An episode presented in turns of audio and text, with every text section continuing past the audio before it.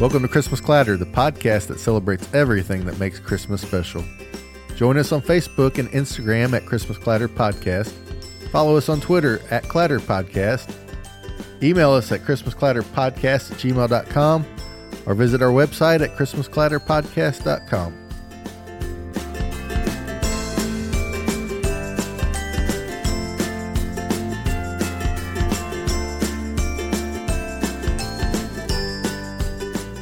Hi, and welcome again to Christmas Clatter. I'm Todd Killian. Well, it's December 1st, finally. Last month of the year. Hopefully, better things are in store for next year, but more on that as the month winds up. Just uh, 25 days until Christmas, 24 days till Christmas. So, everybody, hopefully, starting your Advent calendars today if you do those. I know me and my youngest one mainly my youngest one, or mainly me, or starting a uh, Lego Friends calendar. I uh, will be doing that when she gets home from school later today, and that should be exciting. If you haven't checked out our new website, head over to ChristmasClatterPodcast.com and check it out. There's a free email newsletter you can sign up for called Clatter Chatter. That will be starting in January, and I'll have more on that here in a couple weeks as we approach Cookie Day. That may be a hint to something in store for the newsletter Clatter Chatter. When I was deciding to revamp the website and different things, I won't go into it, all the details and bore you with that. But I looked at, uh, I'm not that much of a tech guy. I'd like to be, but uh, for whatever reason, I'm not. I can get by. But I looked at all the website makers and things like that out there. And I settled on Wix, uh, making a Wix site. If you listen to any kind of podcasts, you'll hear Wix. They're all over the place. And this isn't an advertisement for Wix, but I found they were best to use for me. And I just wanted to say thank you to a YouTube channel out there called Wix Fix and uh, the, their website is yourwixfix.com and Craig runs it. It's a small YouTube channel, but Craig has been so helpful in helping me get started on Wix. Wix is easy to use, but I just needed a little bit of a primer on the pump, if you will. And uh, Craig has been excellent. So if uh, this COVID year has your side hustle up a little bit more and you're willing to expand or you need a new website for anything, uh, I encourage you, if you choose Wix, to head over to the Wix Fix YouTube channel and your yourwixfix.com. And he's got some great tutorials that will help you get started on that and make the process even easier. Now, this isn't a commercial, but uh, he's helped me so much. I figured I'd just put that out there for you guys to take a listen to and see if it's something that could help you. It helped me, and I just want to share that with with all of you According to the Postal Service, December 18th is the cutoff date to get priority mail before Christmas. I think it's the 17th for first class mail. That's all good and everything a week before Christmas, but however, being with the Postal Service for over 15 years, I personally feel it's a bit optimistic. I've seen the changes in parcel volumes and and how COVID has affected the workforce. I would feel comfortable making my deadline for first class and priority mail the 14th of December instead of the 17th and 18th, respectively. I'd feel better with those dates if I were you, and better safe than sorry, I'd stick with the 14th. And the worst that could happen is your gifts arrive or are delivered just a couple days before Christmas, and uh, at least they could sit under the tree for that amount of time. And for our episode today, we're going to travel across the pond and talk to Adam, the host of a podcast called Merry Britsmas. Merry Britsmas is a is a brilliant podcast, and it's a lot. I don't want to say it's a lot like Christmas Clatter, but he just kind of he just celebrates everything that makes Christmas special in England, and it gives me as an American a different view on Christmas and a better understanding of some of their traditions and things that kind of we half know but half don't know. And it's just nice to hear his perspective and learn a lot. Adam's a super great guy. All the information for Merry Britsmas is in the show notes, and I encourage each and every one of you to check it out. So, without any further ado, here's my Christmas conversation with Adam Sibun. Well, making his Christmas Clatter debut is Adam from Merry Britsmas. Adam's been at the podcasting uh, for Christmas for what has it been, Adam? Close to a year or um, better now? Uh, about it's been a couple of years, but my very first year was sparse. I'd say only a couple of episodes. I've definitely picked up in the last year. First time I discovered you, I think it was through Dwayne on Tinsel Tunes sent me a link yeah. to your podcast and and uh, enjoyed it ever since. You kind of just talk about uh, Christmas in the UK and and it's it's a real treat especially me being here in the states getting to hear christmas from a little bit different perspective. What inspired you to start merry britsmas?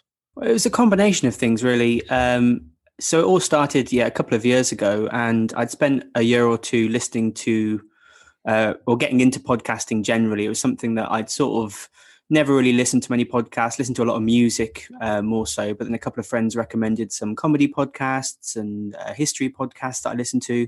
And then I sort of stumbled upon, um, I think the first Christmas one was um, Tim's, Tim Babs, Can't Wait for Christmas. Uh, and pretty much around that same time, I think Tis the Podcast and um, Christmas Past all just seemed to hit my you know ears at the same time and i quickly got quite obsessed with those. i have been a Christmas fanatic as far back as I can remember. My parents, or my mother mainly, um, has made me a bit of a Christmas obsessive. So even though it was June or July when I first heard both of those podcasts, I was like, that's it. This is my weekly listening now. And all through the year, I think it was two years ago, I kept thinking maybe I could do my own Christmas podcast. Maybe, maybe.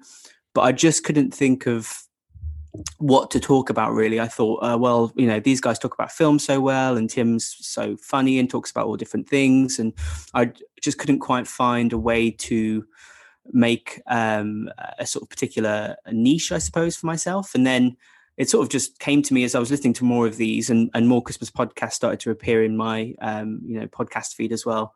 These are all americans. These are all people that are giving uh, a very american christmas um, point of view, especially so, you know, a lot of the specials and things were ones that I'd never seen or never heard of because they just weren't very popular over here. And so I was watching them for the first time and I thought, well, you know, they never really cover any of the British classics, the things that maybe I would see as my traditional Christmas uh, TV or films. So I thought, oh, well, okay, that's it. That's the one I'm, I'm, I'm aiming for. Then that's my podcast is me talking about all the British Christmas stuff that all of these guys just don't have any knowledge of or awareness of, um, and maybe hopefully bringing other people around the world um, an awareness of Christmas traditions, uh, Christmas TV, and Christmas music that might have just bypassed them or not been as big in those countries. Um, so that was my, you know, my little spark moment, and then I spent a couple of months trying to throw together lots and lots of ideas and hash it out. Originally, it was just going to be um, Christmas TV, British Christmas TV, and then I thought, well, you know, I think I don't know if I'll have enough to talk about there. Mm-hmm. Uh, so how about I do a song? And then I thought, oh well, how about I just chuck in a tradition as well? So it just became this little trifecta. Um, and yeah, then I recorded a couple for that very first year, two years ago, um, and sort of didn't think much of it. Just did it as sort of for fun. Um, but then got more listeners than I thought. You know, not massive amounts, but more than just two friends and my mom or something. Uh, and so the next year kept going. That's a, that seems like a real similar story to mine. You just kind of found a few Christmas podcasts and it's the same one. And it's just kind of like, well, there's a little bit here I like to cover that that's not being represented as much as far as Christmas because there's just so much Christmas stuff to unpack. And um, speaking of like Christmas traditions and things like that, I've I mentioned on the show before that uh, you inspired me this year to try a mince pie, which which is a new tradition I have of trying something different that's Christmas food related that I haven't before. Last year I did the fruit cake. Yeah, uh, how was that? How was the fruit cake? I did not care for it. I no. mean, not many people do. no, I could see it's kind of like one of those weird things where it's when I was eating it, I could see why people would like it. Yeah. but but I didn't like it myself. No, I'm not the biggest fan of fruitcake, to be honest. I've I've had decent. Uh, well, again, I'm a gluten free as well. I'm celiac, so Uh-huh. uh, my uh, Christmas um, snacks have to be very specially um, chosen. And um, I did have uh, some gluten free Christmas um, fruitcake a couple of years ago, a few years ago, and yeah, it's very heavy. I'd say. Mhm. I think that was the main problem for me. It was sort of a stodgy chaos Yeah. of cake.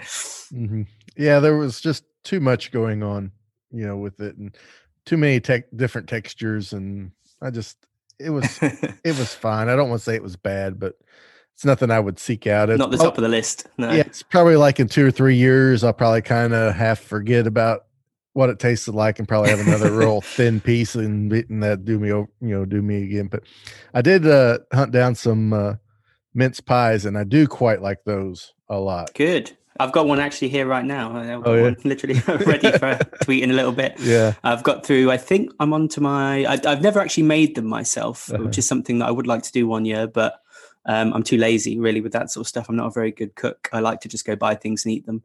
Um, but I've got to. I think I'm on my fourth or fifth pack of mince pies already. Pack of four, so I've eaten quite a lot already, and it's not even December yet. Yeah, we were we were at a store up in uh, St. Louis, uh, the World Foods, and I think they had a eight pack of Yeah. them. And I, I bought those, and I may, I don't even, I don't have any left. I don't think. And uh, my wife tried one, and my youngest one tried one, and then the rest have been on me. So they are quite moorish after you, you know. I th- I th- there's sort of a perfect sort of snack sized as well, you know, just yeah, a little round, few bites and they're gone. yeah. That, that, that's the thing I like about them. It's not like. It's like a, a fruit cake is like an investment because they you know, there's the smallest section they, you know, they sell them in those little rectangle Yeah, shaped logs, little and it's squares. yeah, and it's like, yeah, it's gonna take a while to get through those. Whereas the mince pies, it's just the, it's just a little pie, and then Exactly. and then you're done. You know, I often, especially around Christmas, I, I usually have at least one a day because I take them for my work break. So I have a you know a morning work break, and it's a perfect time there just to have a cup of tea and a little mince pie in the morning. Just sees me through, gives me that little festive kick to get on with the rest of the day. Uh, have you tried uh, Christmas pudding yet? Is that is that popular over there? I'm not sure. no, Christmas it's pudding is. it's it's not, and that's probably going to be on my list for n- next year if I don't get to it this year. Just try the Christmas pudding. Yeah, I need to do an episode about. I I think I Mhm. think I prefer Christmas pudding to mince pies sometimes, but Christmas pudding is a bit more of a investment. You've got to sort of you know prepare it. It's best to have it with something like custard or ice cream or Mhm. or something like that. And obviously, there's a bit of a tradition, you know, for the Christmas one to light it on fire here with Mhm. um, some brandy, brandy butter, and, and light it on fire. And it looks amazing, but just a little bit more work than just yeah popping a mince pie out of a pack and on the side. Yeah, I definitely have to try that. Try that for sure, and and uh, ex- expand uh, my horizons a little bit on on those things because they're they're they're all things that you always see and hear around Christmas time. You Yeah. know, and, and you know they'll talk about them on Christmas specials or if you know some versions of Christmas Carol things, and but they're just kind of nothing we relate to around here. At least where you know I'm stuck right in the middle of the states. Everything has to go through the filter of New York and uh, L.A. before it gets to me. Even so, I, I, talking of that sort of you know trying new things. I really want to try eggnog this year. It's something that I've never ever had. Again, just don't really have it here in the UK. I've, I think I've seen it once in a shop a few years ago, but I was a little bit mm, not sure if this is something I want to try. Just the the, the name put me off a little bit. Eggnog, Yeah. um, but the more I've read about it, and the more I've again, I always see it on you know American Christmas films and TV, and I'm Mhm. like, okay, I think I could get on board, especially maybe you know with a bit of rum in there. I think it might be something that I'd like to try. So I, I need to keep an eye out for it. I, I might try and make my own this year, but Yeah. um, could be disastrous. But I might give it a go when December kicks in. yeah, I I've never tried to make my own, but I love eggnog and uh, I like it quite a bit. And I'll tell you the way I do it. A lot of people don't like the consistency because it can tend to be a little thick. So a lot of people thin it with milk. Hmm. But what I do is I use uh, I'll, pour it in like a coffee cup, and then I'll put whipped cream on top, and then sprinkle Yeah. a little, and then put a little uh, nutmeg on top of the whipped cream, and then uh, and then grab a cinnamon stick and use it to stir. that sounds great. That and sounds really good. And it, it's it's like a dessert in a cup. Yeah. Yeah. it is, and uh, that's the way I drink it. Mm, that sounds lovely. Yeah, there's that nutmeg and cinnamon finish. Yeah, I, I Yeah. you know, I think I'd pour cinnamon on everything Yeah, pretty much uh, during December. yeah. Use that cinnamon stick and to to mix up the whipped cream and the eggnog, and that kind of thins it a little bit, but not like the milk. The milk really thins it out, and I don't Yeah. li- I don't like it that that thin. I like it a little thicker, and it kind of uh, thins it out and kind of cuts some of that thickness out because I don't like a real thick drink either.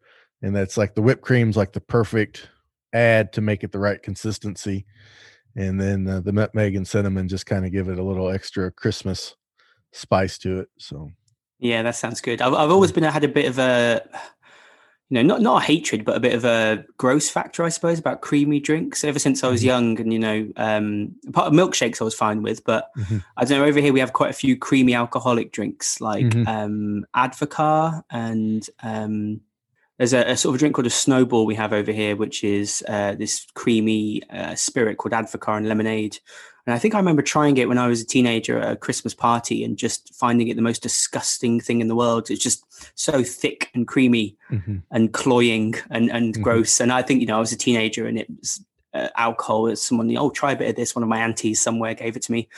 And I thought, no, that's disgusting. And ever since, I've sort of had a bit of a, um, yeah, a bit of a um, natural aversion to creamy drinks. But I have, over the last few years, started to test that a little bit and try a few more different um, you know, creamy cocktails and things. And so I'm I'm, I'm up for eggnog this year. I think Yeah. it's time. Well, you'll have to let me know what you think about it after Yeah, after you try definitely. it and see. See, I'm I'm that way with hot drinks. I'm not a big hot drink person, like hot chocolate or hot apple cider, Mm. hot hot tea, hot chocolate or hot apple cider. I like the flavors. Nothing wrong with flavors. That's just not big on a hot drink. Yeah, I think I've heard you say that before. Yeah, I, I'm I'm a definitely I'm a hot drink fan. I don't know if it's just uh, if you're British, you have to be in a way just to just to if you have to live in Britain, you have to ha- have tea and yeah, hot chocolate, hot mulled cider, and mulled Mhm. wine at Christmas. Yeah. See, this year I think I'm just gonna kind of force myself to start drinking that stuff. you know, just because it's like, come on, man, it, you're you're adult, you can drink hot stuff, you know, and just so I can enjoy it, especially the hot apple cider. My my mom makes this. It's called caramel apple cider stuff, Mm. and she makes this other thing called Christmas tea, which is more. It's called Christmas tea, but it's not got any tea in it. It's it's, it's like an apple cider with like oranges and lemons and oh yeah, yeah, like different and- flavors. yeah, and, and it tastes really great, but the only reason I don't drink it's because it's served warm, and Yeah, so I think I'm just gonna have to to buckle down and just start drinking that stuff around Christmas. And plus, too, I'm getting older, so I'm getting colder a lot easier than I used to be. yeah. No. You need that warmth to Yeah, give you a, yeah. boost during the day. And, uh, but uh, I, I probably won't. Uh, Michael Christelman, a, a avid Christmas podcast listener, he'll be he'll be mad at me, but I probably won't ever drink coffee. I just can't stand the taste of it. So I'm I'm not a coffee man. I love Yeah. the love the smell of coffee. Absolutely adore the smell of it. Yep. But same way. just yeah, the taste. The only the only way I can drink coffee, which I have done in the past, because it's the only thing that's been there, and I need a hot drink, has been with so much milk and and sugar that it's basically just a dessert with a little bit of coffee flavor. It's like a you know a coffee flavored milk basically. Yeah. Um, otherwise, yeah, it's it's not for me. It's something for me to smell. My wife drinks it. I'll make it for her in the morning, and and I'll stand there and sn- sniff it before she drinks it. uh, Um, but then I'll have my tea as well. I'm, I'm a proper Englishman in that I have to have my um, English breakfast tea, uh, Yorkshire tea, which is my go-to here. And I drink quite a few each day. I probably get to about four or five teas a day, especially in wintertime. I'm from the south, so all our tea is cold and it's sweet. yeah, I can't get over that. Whenever I watch on on, on again American TV or films, and they're like, "Oh yeah, I'll have a tea," and then they start pouring this ice concoction. I'm like, "That's that's not a tea. No, Uh-huh. you need a mug. You need a kettle." But um, yeah, it's it's it's a different beast. I've got um a couple of people that I know who you know American who moved over here when um, I used to know them a few years ago, and introducing them to tea and trying to get them to drink tea was one Mhm. of my favorite things to do. Uh, to sort of keep forcing them to, and eventually one of them actually did quite. You know, I'd come in, they'd come into the round to our flat, and I'd be like, "You "Want a cup of tea? Want a cup of tea?" And they'd actually agree to it rather than have it forced upon them. my sister-in-law came to visit from California and uh, we would we would go out to eat, and she'd ask for tea. She just asked for tea, and she'd get it, and it'd be sweet every time. And she's like, Yeah. they, they keep giving me sweet tea. And I'm like, yeah, because when you ask for tea around here, they assume you want it sweet. If you don't want it sweet, you have to ask for unsweet tea. yeah. You know, because the, the go-to is sweet. You know, and uh, and some so there's some places around here where the uh, the tea is so sweet it can double for pancake syrup. So- See, I, I quite like the sound of that. Actually, I, I've got a sweet tooth, so maybe that would actually turn my head a little bit. It's something. Another cultural difference between the UK and the US is something that I've sort of only picked up on in the last few years, reading about it online. Is that Americans don't really have kettles. You don't really have a electric kettle as a normal appliance, whereas Mm-mm. Every house every house in britain if you go to a house in britain that doesn't have uh, you know a plug into the wall kettle you fill up with water from the tap press the button and it boils your water it would be weird. It would be weird to go into a house where they didn't have a kettle.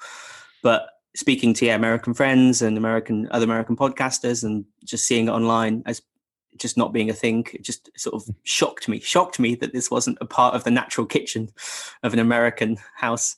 I, I remember my grandparents having one like that. They had a little uh glass bulb on the top where yeah. and then and then would glow red and I remember they ha- they having one but most people it's just coffee pots or those Keurigs where you can just brew single cups and yeah. you know things like that and or the um people that are really into coffee get the French press kind of thing going on and Yeah. and you know people sun brew tea. That's pretty popular in the summer around here.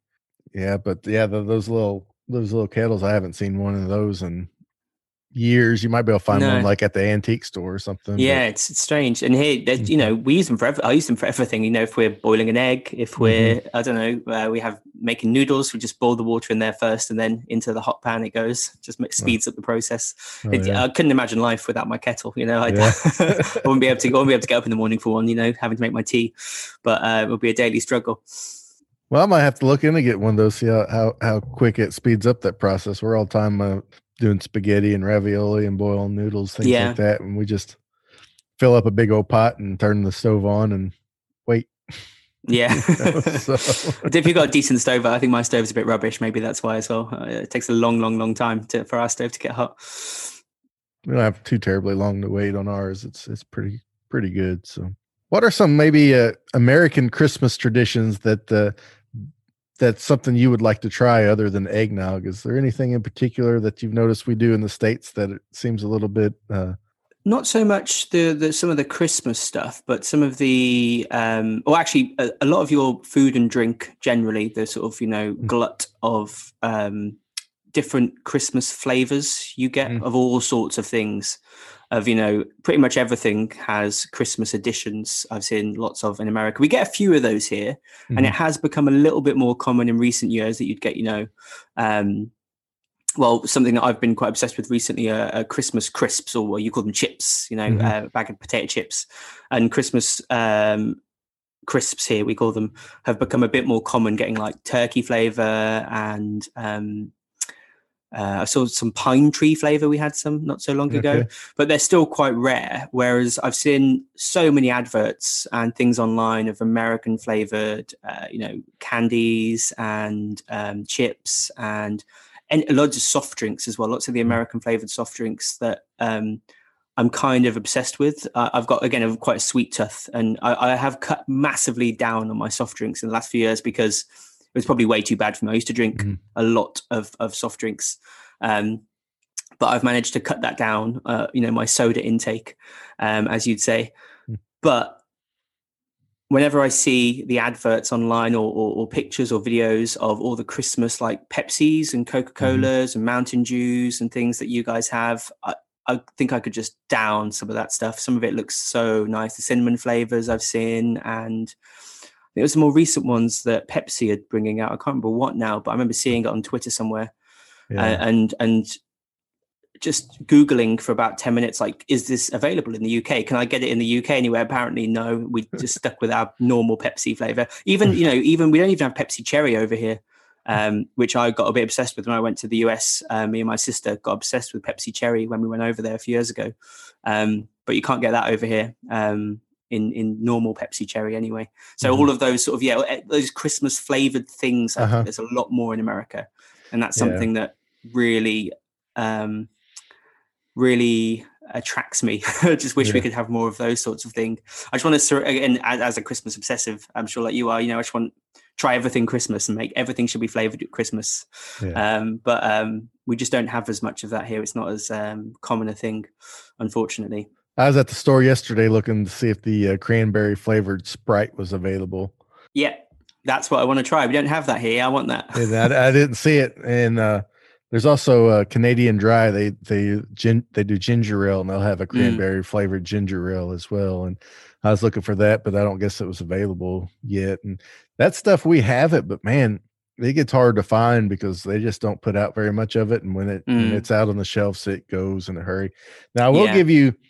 I don't do it as much anymore because I'm a diet soda drinker and it doesn't work as well with diet soda. But if you just buy a regular Pepsi, do you guys have those uh, hard peppermint candies? Yeah, yeah. We have them here, and I usually use uh, it's Brach's brand. They're called Starlight Mints, but it's just a hard peppermint candy. If you Mm. put if you put one of those peppermints in your mouth and drink a regular Pepsi, you will get Christmas all over the world because that is two fantastic flavors together. It's like a peppermint soda flavor, and I used to do it all the time as a kid yeah. and teenager, but then uh, then I kind of got away and I tried it with like a diet soda and it just doesn't work as well. that sounds great. That's like Yeah. a proper Christmas trick. Yeah, oh, Yeah. I'm definitely going to try that, Yeah, that this, this year. It's like a uh, make make your own uh, soda flavor, but yeah, you you put that uh, pe- hard peppermint in your mouth while you're drinking a Pepsi. Can't do it with Coke. Coke isn't as sweet as Pepsi is, No, and uh, so if you do it with Pepsi, uh, it'll be you'll I think you'll enjoy that quite a bit. It's like a I, I, yeah, Christmas definitely hack. try that. Yeah, a little Christmas hack. That's that's Yeah. it. yeah, It's something again. I think generally as well. I've been over to America a few times when I was Mm-hmm. younger, and a couple of times as an adult. And um, just you know, even though I think the British have quite a sort of you know, we have our chocolate is our big thing. We have Mm-hmm. lots and lots and lots of different flavors of chocolate and brands of chocolate, and it's very very sweet compared to some American chocolate. But generally, American sweet tooth is just on another level. You know, the sort of when I've tried American Pepsi and Coke, and it just tastes a bit sweeter than ours generally. Uh, again, I'm a big fan of cherry Coke. Um, I, I don't drink as much anymore. I tried, you know, just to lessen my intake. Um, but when we used to go over to America, the cherry cake, the cherry Coke tasted so much better. I don't know why. It was just maybe just more sugar in that. it was just worse for you, but it tasted better. Me and my sister used to just drink it by the caseload when we went over to America Mhm. and try and you know smuggle cans back in our luggage. You know, throw clothes out and put cans of cherry coke in instead because it tasted better than the British stuff. Um, and I think it's probably just yeah sugar loads, and I think that is shows in a lot of the the Christmas flavorings you guys have that real sweet tooth that Americans have. Yes, we do. We have a sweet tooth, and it goes goes year round. There's a there's a reason that uh, so many Americans fight with obesity. It's just because there's so much of it, and it's so so much so much around. it's it's it's hard to it's hard to push away from. We're coming up uh, at the time we're recording this. It's the Sunday before Thanksgiving here in the states, and you know I'm already thinking about Thanksgiving dinner, and it's like how many calories am I going to put away? with a big smile on my face just for Thanksgiving, and uh, it's wonderful. But it is kind of uh, if you you know step back and look at it, it is it is kind of gluttonous at the same Yes. time, and kind of yeah. kind of crazy to be like that. But but but sometimes you know it's you just got to enjoy yourself don't you i think Yeah. you know there's no point I, am not a calorie counter i'm not someone that Yeah. spends each day me neither. you know worrying about this or that because i just like to eat things that are nice usually. Yeah. and you know I, I try and be healthy here and there. I'm, I'm quite active at work generally. I'm always on my feet. Mhm. but i'm not someone yeah that is is obsessing over what i'm intaking. I think that should be a bit of a sad day if i had to you know wake up and go okay how many of these can i eat this morning? Or yeah, when i get home i can have one piece of chocolate or, or something. Yeah. i just this evening i've already had um a very british dinner of uh, sausages and mash i don't know if they but basically mashed potato and sausages Mhm. and then quite a bit of some dairy milk cadbury's christmas chocolate which shaped like Mhm. little um, christmas trees and now i've got a mince pie as well um, to finish me off for the evening Mhm. but you know i'm i'm enjoying what i eat so as long as I sort of try and balance it out with some vegetables here and there and fruit, I, I you know I like my fruit, I like my veggies, so I balance it out. But uh, I'm not a calorie counter. It's it's food is too nice really for Yeah. me to count. Yeah. And and you know, talking of Thanksgiving, it, that's another sort of thing that even though it's not a Christmas thing, it sort of falls under the seasonal Mhm. realm of, of of Christmas because of where it is in the year. And um every year for quite a few years because my, my family are sort of a bit um, American obsessed. You know, they love America. My parents visit a lot um, Mhm. to various places in America, and um, they'll often do a sort of a Thanksgiving mini dinner. You know, not in the same way. We don't really have the same sort of full blown celebrations that you guys have, but they'll make sure they'll have a little turkey dinner of some kind. And I think this week um, for Thanksgiving, I'm going to try and rustle up some sort of turkey dinner for me and my wife just to have it okay let's have a little thanksgiving celebration and, and any excuse to eat turkey really for me Oh, yeah. any excuse Yeah. Yeah, me me too. I love turkey and in the sweet potato casserole and the cranberry sauce and I'm all in on on that and it's stuff we don't eat but you know a couple times a year around the holidays and and that just makes it extra special. You talked about the Cadbury chocolates. That's one thing I I kind of jealous of you having that around the holidays. The only time we get an influx of Cadbury is around Easter for the eggs yeah and then they kind of disappear for the rest of the year and it's like man i could use some of that cadbury candy around around christmas myself but yeah it is it is uh it's a you know it's um a, what's the word a national treasure here i suppose cadbury's Mhm. chocolate it's been I, I used to i grew up actually not far from where the sort of factory was where it Mhm. originally started and uh, i've been to the the cadbury's factory a few times growing up because it was something near it was a nice treat you know on my birthday i might go there and they show you around um, the factory. It's like a little guided tour, uh, and it gives you the sort of history of chocolate, where chocolate was first, you know, um, uh, grown and founded, how it was brought over to Britain and other countries, how they how and then how Cadbury's made their brand and uh, the guy that sort of founded it, Mr. I think his name was John Cadbury. I think his name was the guy that founded it, and how he came to start the business. And then you get to see the sort of factory area and how some of the chocolates are mixed and made. And I remember one of my, you know, um, happiest memories of, of childhood. I think I was probably about eight or nine. I went there, and the one day they were mixing the chocolate, the molten chocolate, and they were handing out loads of little cups of the molten dairy milk chocolate, like you know, liquid chocolate, so for people to take a, a drink of, and it was so delicious. I think I went for about four or five cups. I kept circling Mhm. around to get more. Um, but yeah, I've always been a bit of a, a Cadbury's obsessive, and at Christmas we get quite a few nice things. We get um, uh, Cadbury's put out little Cadbury's chocolate bars with little mini Christmas trees on, and it's sort of um, intercrossing white and milk chocolate. So it's two types of chocolate. Uh, they do these little chocolate bars, which are like little mini Santas and snowmen, like with truffly chocolate. That's quite nice. Um, and just this year, they put out some new ones, some gingerbread one, and which I haven't tried those ones yet, and another one as well, a peppermint one, I think. Um, and, and every Christmas as well, my um, ever since I was little, I've always got for my parents a giant bar of Cadbury's, like a you know size of a small child bar of uh, of dairy milk, which is so big and the the chocolate's so thick. Um, and I don't know what it is about it, but it tastes better when it's thick, like really thick chocolate. Mhm. Um, and I usually devour that by New Year, usually, or try to. uh that's funny you know it's, it's similar you talk about it, liking it the chocolate better when it's thick uh, here in the states at easter time the, the big thing is the chocolate bunnies. And uh, you can buy them like hollow or solid. And i've always been big on the hollow bunnies for some reason. It's like yeah, it, i don't know what it is but it's like get the solid bunnies it just tastes like a brick of chocolate which you can get anytime. Not that the chocolate tastes any different but it's something about just the, the, the hollow one just just works it's the feel of it. Yeah, yeah. Mhm. It's something I don't know, psychological maybe. The same one at Easter. Um, the Cadbury's Easter eggs that me and my wife often we sort of store a glut of them because there's something Mhm. there's somehow, even though I'm sure it's the same chocolate, Mhm. it tastes better in a hollow egg form. Just something Mhm. about it tastes more yeah crisp or more special. I'm not sure what it is. It's maybe it's just psychological. i think it's the ratios because this year new uh reese's peanut butter cup has come out with these little miniature they're like an inch long or so shaped um nutcracker shaped peanut butter cups Mm.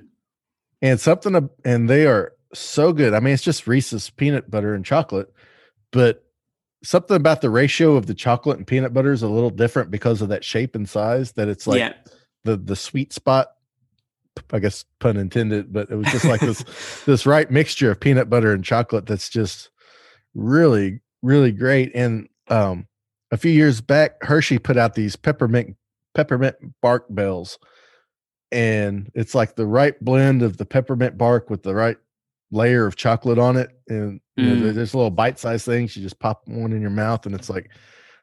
I think it's the ratios. I think candy just it just depends on the ratios and the sizing. It just depends on you know makes the Yeah, same thing definitely. better. So I think yeah, you can get you know, uh, as you say, sometimes too much if it's a big block Yeah. that's too gammy for your mouth, too Yeah. chewy, too something. But you mhm, get that little bite-size perfection sometimes. yeah, We have a thing over here, um, which is sort of again a bit of a British um, chocolate um, favorite called Freddo bars, uh, and they're little tiny, you know, again probably what a couple of inches long uh, chocolate bars made by Cadbury's, and they're called Freddos.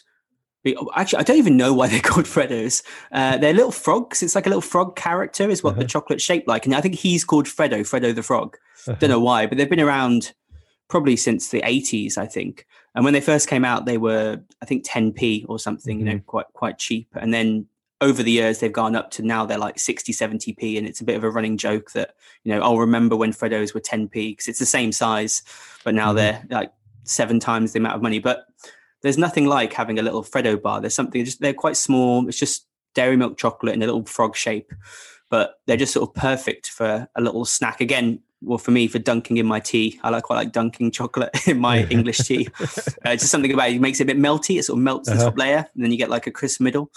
Uh, Mhm. but just that perfect little bite size is just so nice. And often, if I'm, you know, stopping to get um, a gas for my car, uh, I'll just pick one up um, and just make sure I've got, you know, a little Freddo to take to work with me for a snack. Oh, nice. Nice.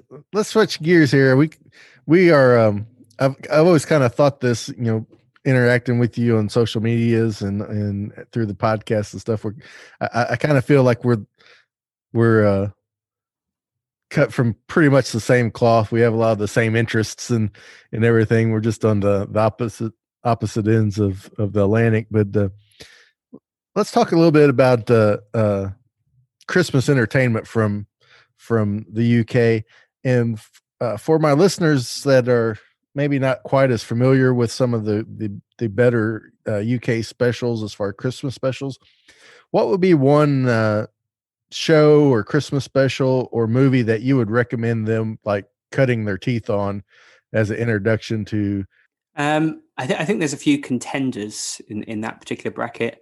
Um, if you're thinking about sort of classic British Christmas shows, you've got things like um, uh, Only Fools and Horses and uh, Blackadder, um, and more modern ones like Gavin and Stacey. Um, but but for me, I think if you're looking at an ideal way to sort of you know what is British humour um, and and British Christmas specials would be to go for um, the very first Christmas special of the Royle Family. Are you aware of the Royle Family? No, I'm not. No. No, the Royle Family is um, a show that came out. I think it must have been early, maybe maybe late nineties, early two thousands here in Britain. Um, it had about four or five seasons, and then a lot of Christmas specials. There's about six, I think, different or seven Christmas specials that came out um, during the run and then after the sort of series ended. Um, and it's um, so a family called the Royal Family, but spelled R O Y L E and they're very working class, very um, sort of um, relatively poor. Uh, they're sort of indicative of a certain type of British person who you know sits in front of the TV all day. Uh, the dad um, is uh, very grumpy. He watches television, sort of orders his wife about and you know loves her but still a little bit bossy farts a lot a little bit gross. The mom uh, barb is very sweet natured a little bit put upon but you know just gets by. And their children who are um, not the brightest sparks in the world. And it's just basically it's always set in the living room. They're sat around watching television.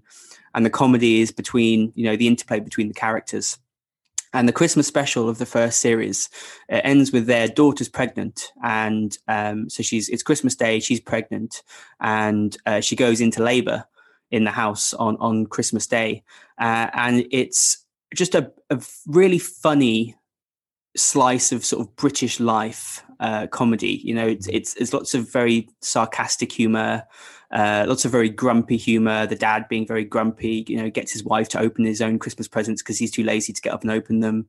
Um, he uh, he has a go at their nan all the time. He's constantly moaning at her and, and groaning because it's his wife's mom who he doesn't get on with and wants to always watch what she wants to watch on TV. But amidst that, there's this real sweetness, which I think a lot of British shows do really well at Christmas. Um, the best, Gavin and Stacey, and those sort of classic British Christmas specials have sentimentality mixed in with the comedy. So it's not just you know a half hour or hour of, of funny.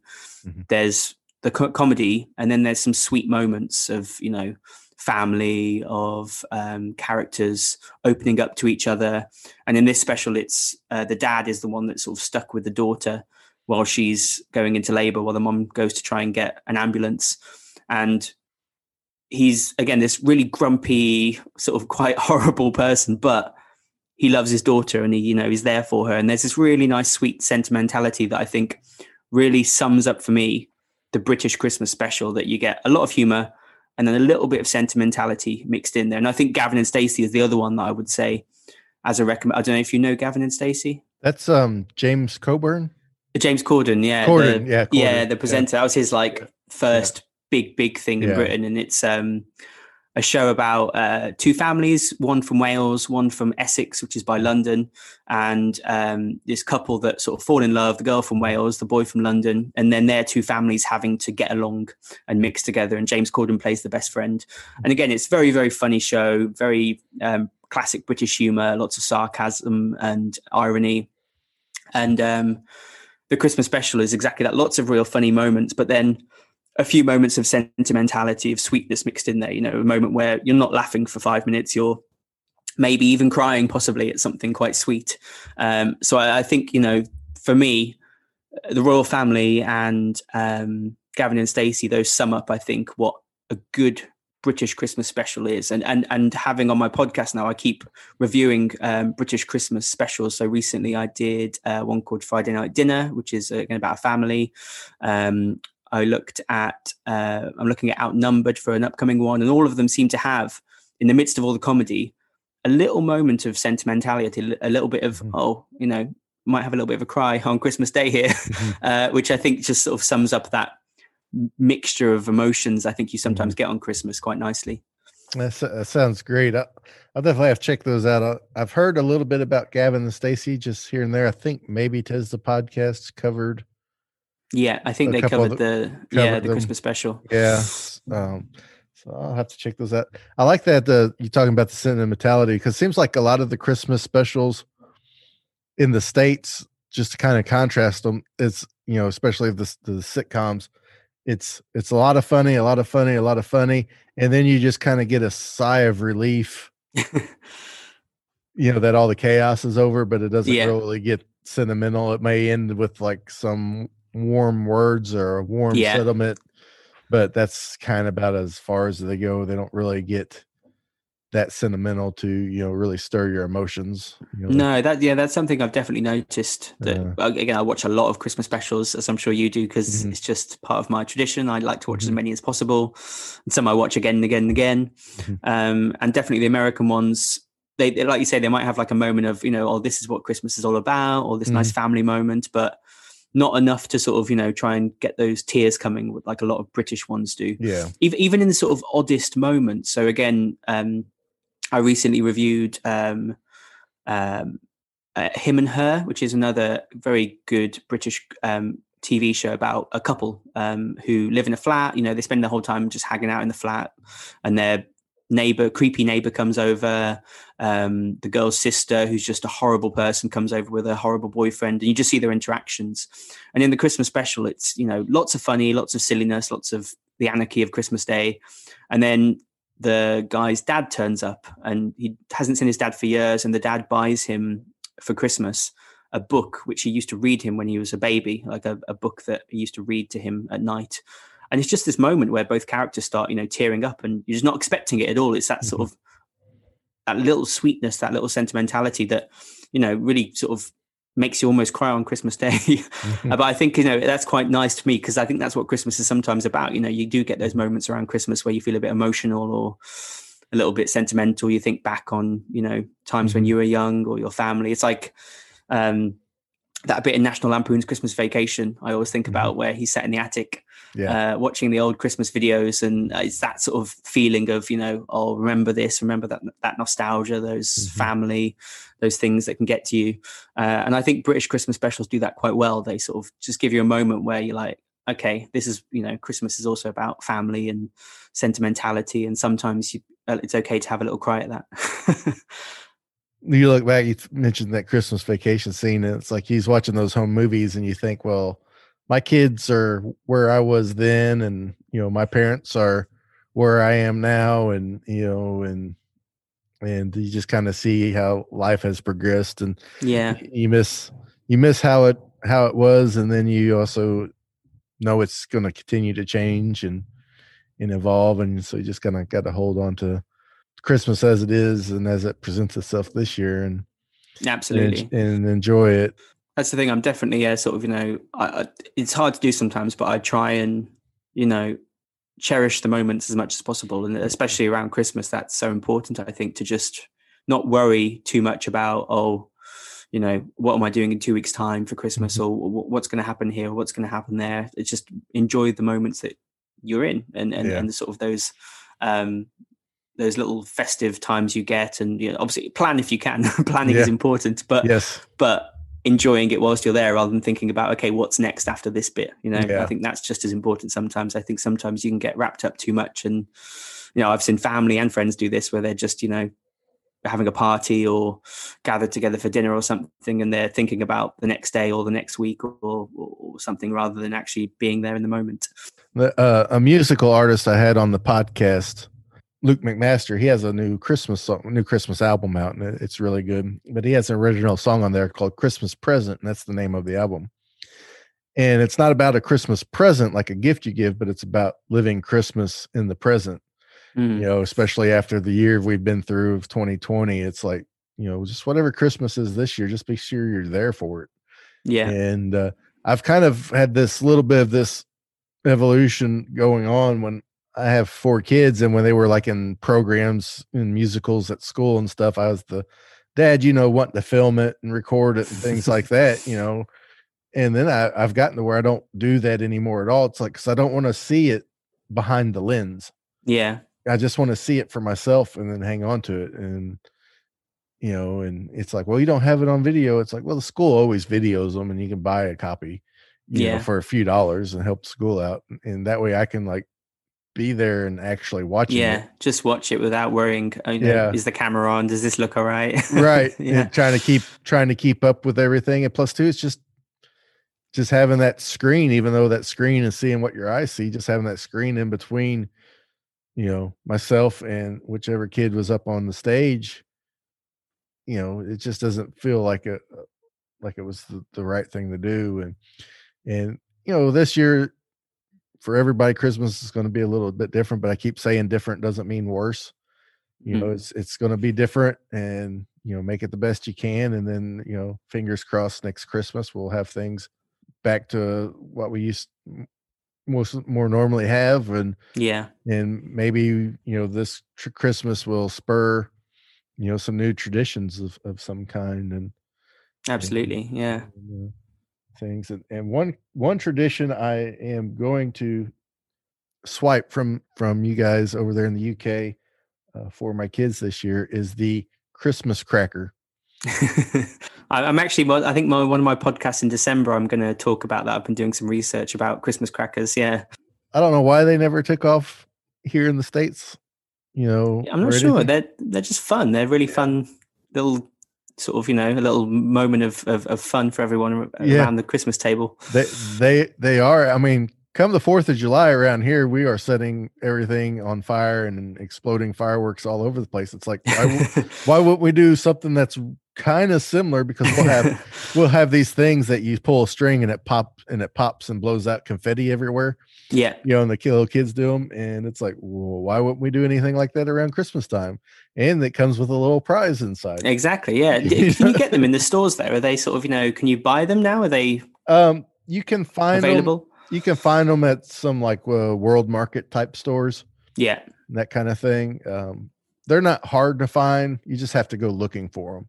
So I, I'm I'm planning on getting some with either like some chocolates in it or probably some chocolates. My kids are a little bit old for some of the toys that come in them. in the yeah. They usually it's a, it's a bit of sort of again. Every house in Britain generally will have crackers, but every Yeah. house also knows that the toys are usually a bit rubbish, or or yeah, or you get weird stuff in them. So Mm-hmm. the traditional thing here is that you always get a, a paper hat, a paper Uh-huh. crown, and so everyone has to sit around the dinner table wearing their paper crown. Apart from maybe like the grumpy dad or granddad who's like, "I'm not wearing my paper crown," until we all guilt them into putting it on. Um, a terrible joke, some sort of really bad joke. You know, Uh-huh. something like uh, what. Uh, I can't think of a terrible joke now.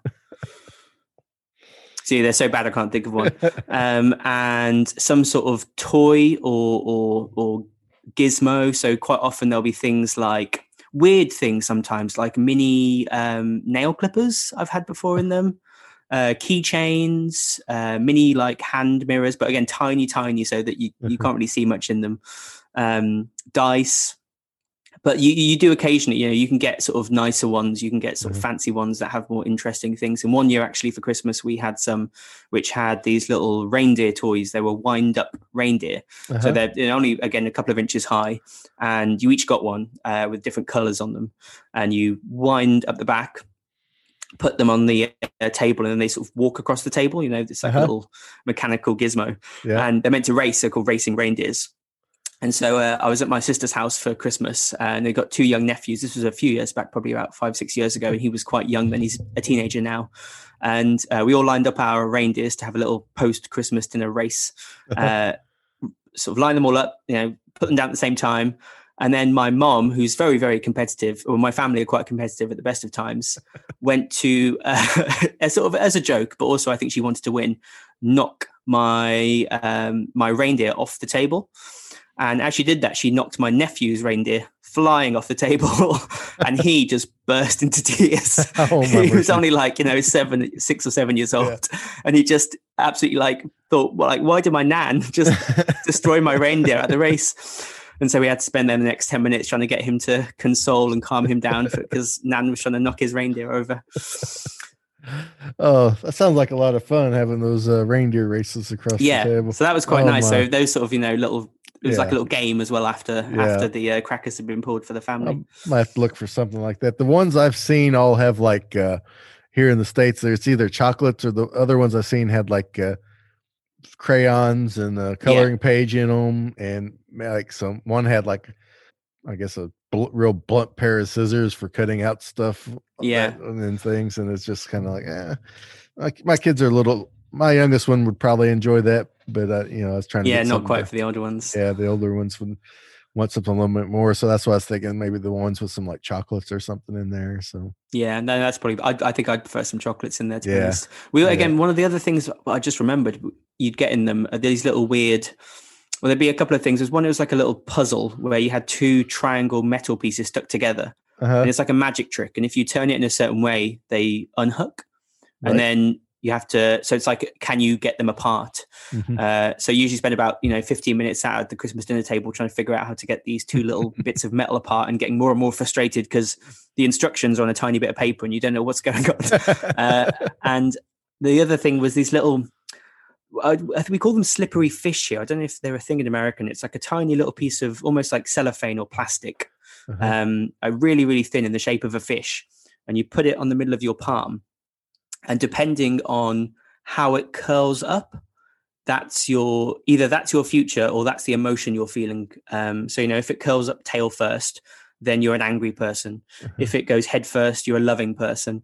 If it goes all the way around, then um, you're a lucky person. Just like a little Uh-huh. weird, almost like a mood ring sort of game. Yeah. Um, but just odd little things like that you'd get in crackers and a tiny little bit of entertainment, you know, at the dinner table, whereas everyone's going around saying, "Oh, you know, I'm a happy person, I'm a, I'm a lucky person." Just odd little things like that, which are quite sweet actually, and Yeah. you know, it sort of makes for that post dinner um, bit of fun, for, especially for the kids, obviously playing around with these silly little toys. Right. That just gives you, you know, 10 or 15 minutes of uh, entertainment. And that, Yeah. that's, that's, that's well worth it. Old, very old fashioned entertainment, but that's quite Yeah. nice, you know, without Yeah. the telly on or something. I'm, I'm one of them that uh, I don't like the television on very much unless I'm watching it, you know. Uh, there's, I go to some people's houses and it's on, and you're trying to talk. It'd be on in the other room, and you're trying to talk and and have a good time, and it's just it's like, can we just go turn that off if nobody's watching it? But they just want to have It it just on. has to be on. Yeah. I just I just don't understand it. You know, nobody's watching it. Just turn the thing off. You know. no, I'm a fan. I, I, I'm, I'm the same. I like music. You know, if I'm Uh-huh. hanging out with friends and stuff, put on a, an album or a playlist in the Mm. background or something. I'm, I'm quite at Christmas. I make lots of Christmas playlists for myself, and uh, if ever we have friends over or family, I'll put oh, I'll put one of my playlists on Yeah. in the background. Adds a nice atmosphere. Yeah, I, I do that too. I'll have uh, either be streaming some some at the holidays. I'll be streaming some Christmas playlist either on off the TV and you know letting it play or you know off the you know Bluetooth speaker or something like that and turn it down Yeah. real low. We work a lot of puzzles around Christmas time, so a lot of times it's the music's playing real light and we're sitting around the table putting a jigsaw puzzle together and Yeah, that's, that's always nice. that's a good time too. Speaking of music, that's something else that uh, that's a big tradition there in the UK is the Christmas number one. Yeah, absolutely. You know, around in the states, it doesn't. It's not that big a deal. You know what song's number one at Christmas time, and it's not even always a Christmas song. It's just whichever's No, is number one at the on Christmas Day. And Yeah, I'm not. I'm not sure why it's such a big thing over here. I don't even know. I, I don't think back in the sort of sixties and seventies. It well, I don't think in the sixties it was such a big thing. I think it was the seventies when it became a big British thing for because Yeah. there was a, a string of big Christmas hits in the seventies here. Um, Slade Mhm. um, and Wizzard and Mud. Quite a lot of sort of bands in the seventies released Christmas songs, and I think that sort of you know kicked up a bit of fuss around Christmas for them people to be excited about what's going to be number one at Christmas. Mhm. Um, and actually, I, I did an episode on the Christmas number ones last year, Mhm. and um, I only got up to I think the year 2000 because it was such a big topic. I'm gonna have to go Mhm. back to that I think probably next year and look at the more recent stuff um, because it is a it, there's a lot of buzz around it. I think it sort of dropped away in recent years with streaming and everything. I think it sort of changed the way that is seen, but there's still a little bit of buzz about it. And quite often here we have novelty hits at Christmas. We have um, tracks that get to number one that are sort of from kids' TV or weird characters. I think last year's number one was again a very very British um, idea. This comedy. I think he's a YouTuber guy. He calls himself LadBaby. And he and his wife uh, make you know funny videos of their life with their little kid. They've got a small child, and it's you know very silly videos they make. And they recorded a cover, if I'm getting this right, of "I Love Rock and Roll," um, but they sang "I Love Sausage Rolls," Mhm. uh, which I, is sausage rolls a thing in America? I don't know. I'm not, not sure. not really. No, it's sausage. So a sausage roll to explain now.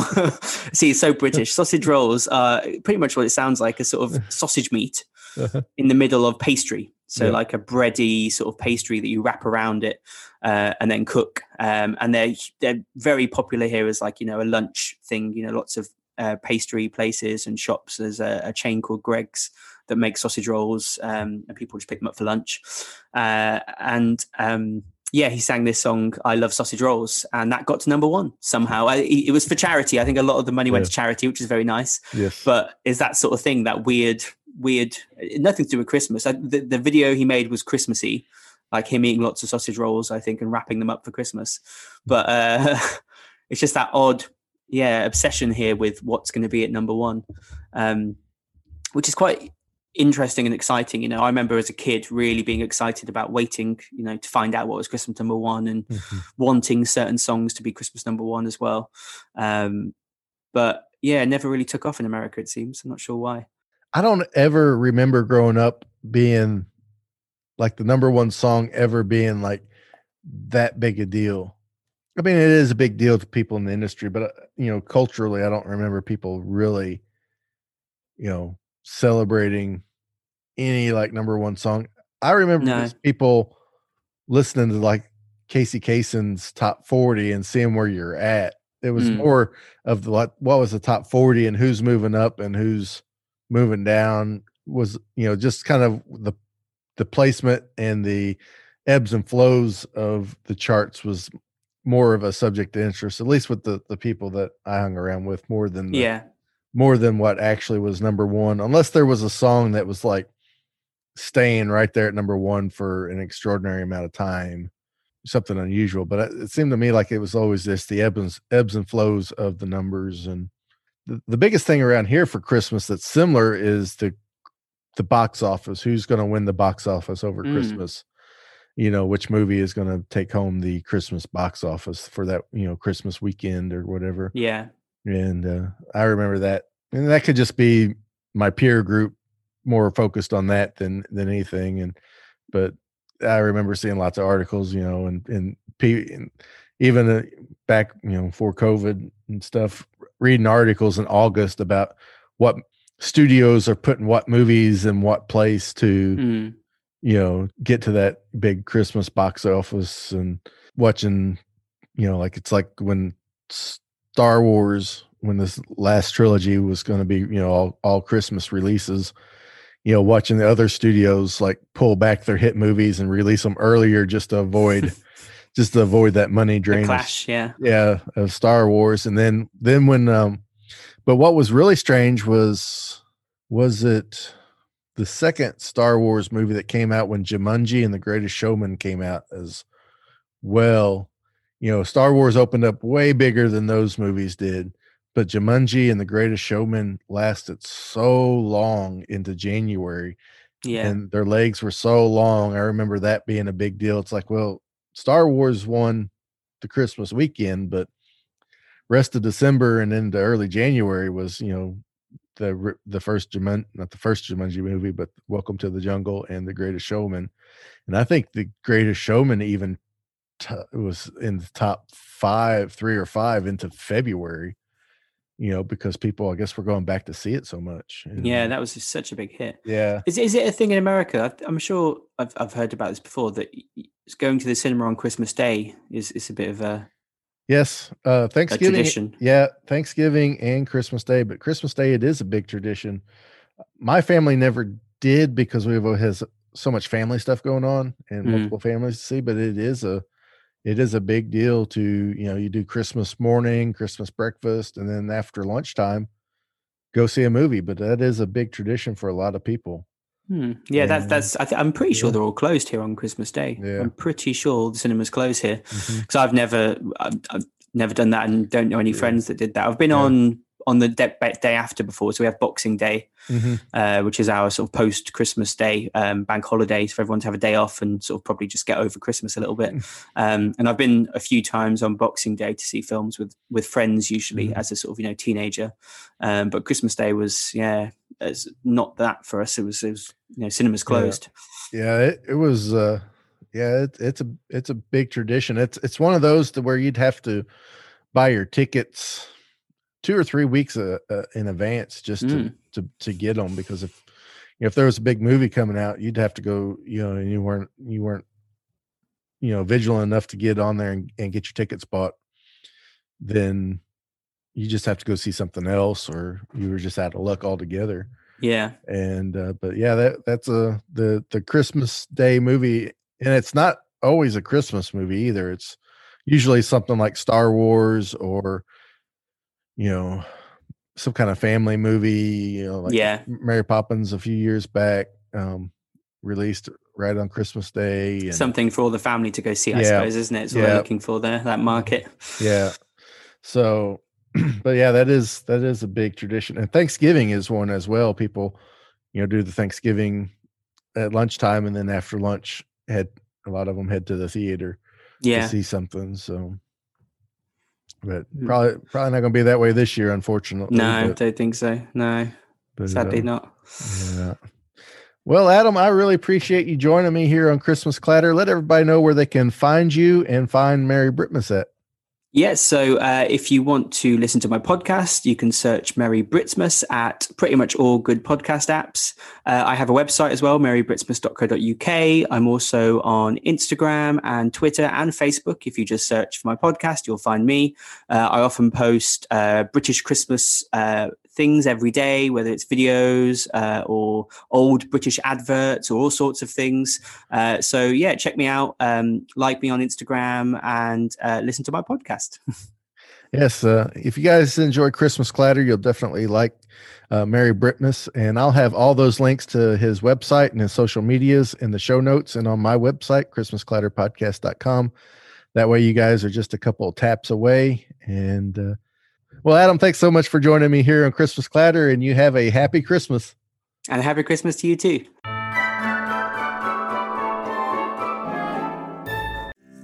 Thank you for listening to Christmas Clatter. Please leave us a rating and review on your favorite podcast app. Join us on Facebook and Instagram at Christmas Clatter Podcast. Follow us on Twitter at Clatter Podcast. Send us an email at ChristmasClatterPodcast at gmail.com. Visit our website at ChristmasClatterPodcast.com. And as always, remember to keep Christmas hope alive every day.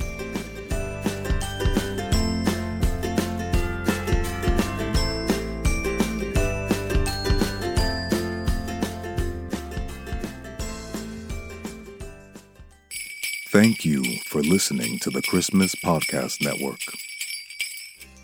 Merry Britsmas is a delightful podcast.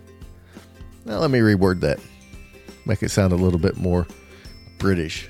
Merry Britsmas is a brilliant podcast, not full of any kind of rubbish. That's terrible.